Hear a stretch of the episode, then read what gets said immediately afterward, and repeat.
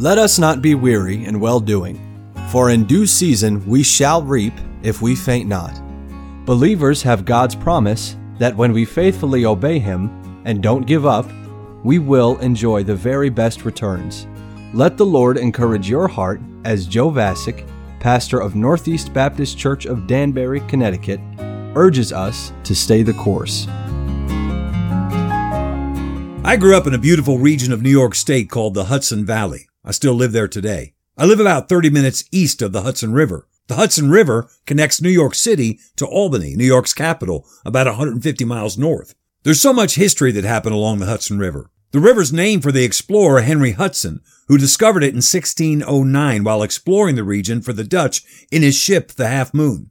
During the Revolutionary War, the colonial army put a massive chain across the Hudson, letting the British know that they wouldn't be permitted to travel any further north. When Benedict Arnold betrayed the Americans, he made his escape to the British down the Hudson. The infamous duel between Aaron Burr and Alexander Hamilton took place on the western shores of the Hudson River.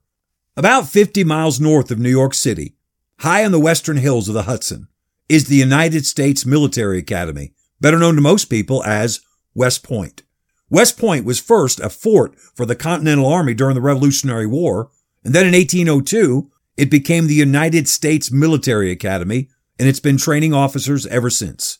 Across the river from West Point is a 280 acre island called Constitution Island.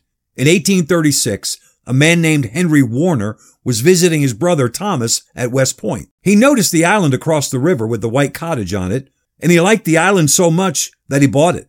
A year later, Henry Warner moved his sister and his two daughters, Susan and Anna, to live in that cottage on Constitution Island. His wife had died when the girls were young. Susan and Anna never married. They just continued to live together in that white cottage on Constitution Island. Susan lived to be 65 and Anna lived to be 87. Both Susan and Anna were Christians and they were both authors. Susan's first book, entitled The Wide, Wide World, sold over a million copies and it's considered to be America's first bestseller.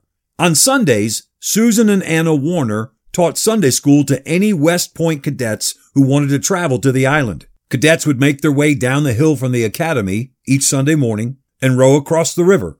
They'd enter the cottage, and these two sisters would teach them the Bible. When their Bible class was finished, the cadets would get back in their boats and return to West Point. Susan and Anna Warner did this for 40 years. These sisters had a powerful influence for Christ on a multitude of cadets. In the late 1850s, Susan Warner was writing a novel that would be titled Say and Seal. As a key part of the plot, Susan needed a comforting poem, so she asked her sister Anna, who was the poet, if she'd be willing to write one. Anna agreed to write the poem for Say and Seal. And here are the words. Jesus loves me.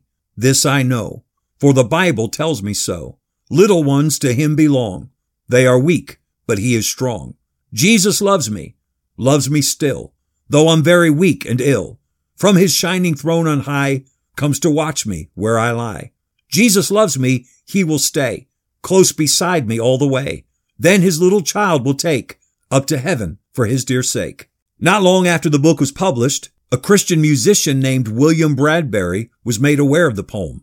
William Bradbury wrote the tune for so many hymns that you know, like Just As I Am, The Solid Rock, and He Leadeth Me. William Bradbury received permission to make the poem into a song. He replaced the second verse, which was worded specifically for the novel. The new verse said, Jesus loves me, he who died, heaven's gate to open wide. He will wash away my sin. Let his little child come in. And then he added the chorus that everybody knows. Yes, Jesus loves me. Yes, Jesus loves me. Yes, Jesus loves me. The Bible tells me so. The legacy of the song Jesus Loves Me can't even be described. Children all over the world, in many different languages for so many years, have sung Jesus Loves Me in Sunday school week after week. Many recording artists in various genres of music have recorded Jesus Loves Me. I've led services in nursing homes and watch people who were sitting in wheelchairs, unresponsive during the entire service. But when we would sing, Jesus loves me, without even opening their eyes, their lips would begin to move, singing those sweet words with us. And others, when Jesus Loves Me began, a tear would trickle down their face as Jesus Loves Me brought back precious memories of their childhood. Susan Warner went to heaven in 1886. Anna went to heaven in 1915. They're both buried in the West Point Cemetery, which overlooks the Hudson River and Constitution Island. I've taken many guided tours of West Point. Often the tour guide will point out the white cottage on the island across the river and tell the story of the Warner sisters, of their Sunday school class, and of Jesus Loves Me. There's a historical marker in the town of Cold Spring, New York, just north of Constitution Island, in a park next to a commuter parking lot near the train that takes thousands of people to and from New York City from upstate New York every day.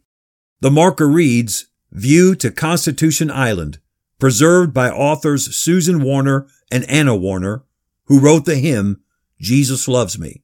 Two sisters who lost their mom at an early age and never married, but used their skills and their resources to influence many hundreds of United States military officers and generations of children for Jesus Christ. Christian, God has marvelous things prepared for you.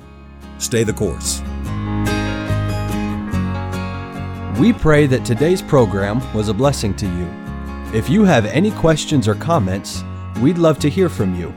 You can email us at staythecourse at nbcdanbury.org. God bless you. So, dear Christians, stay the course.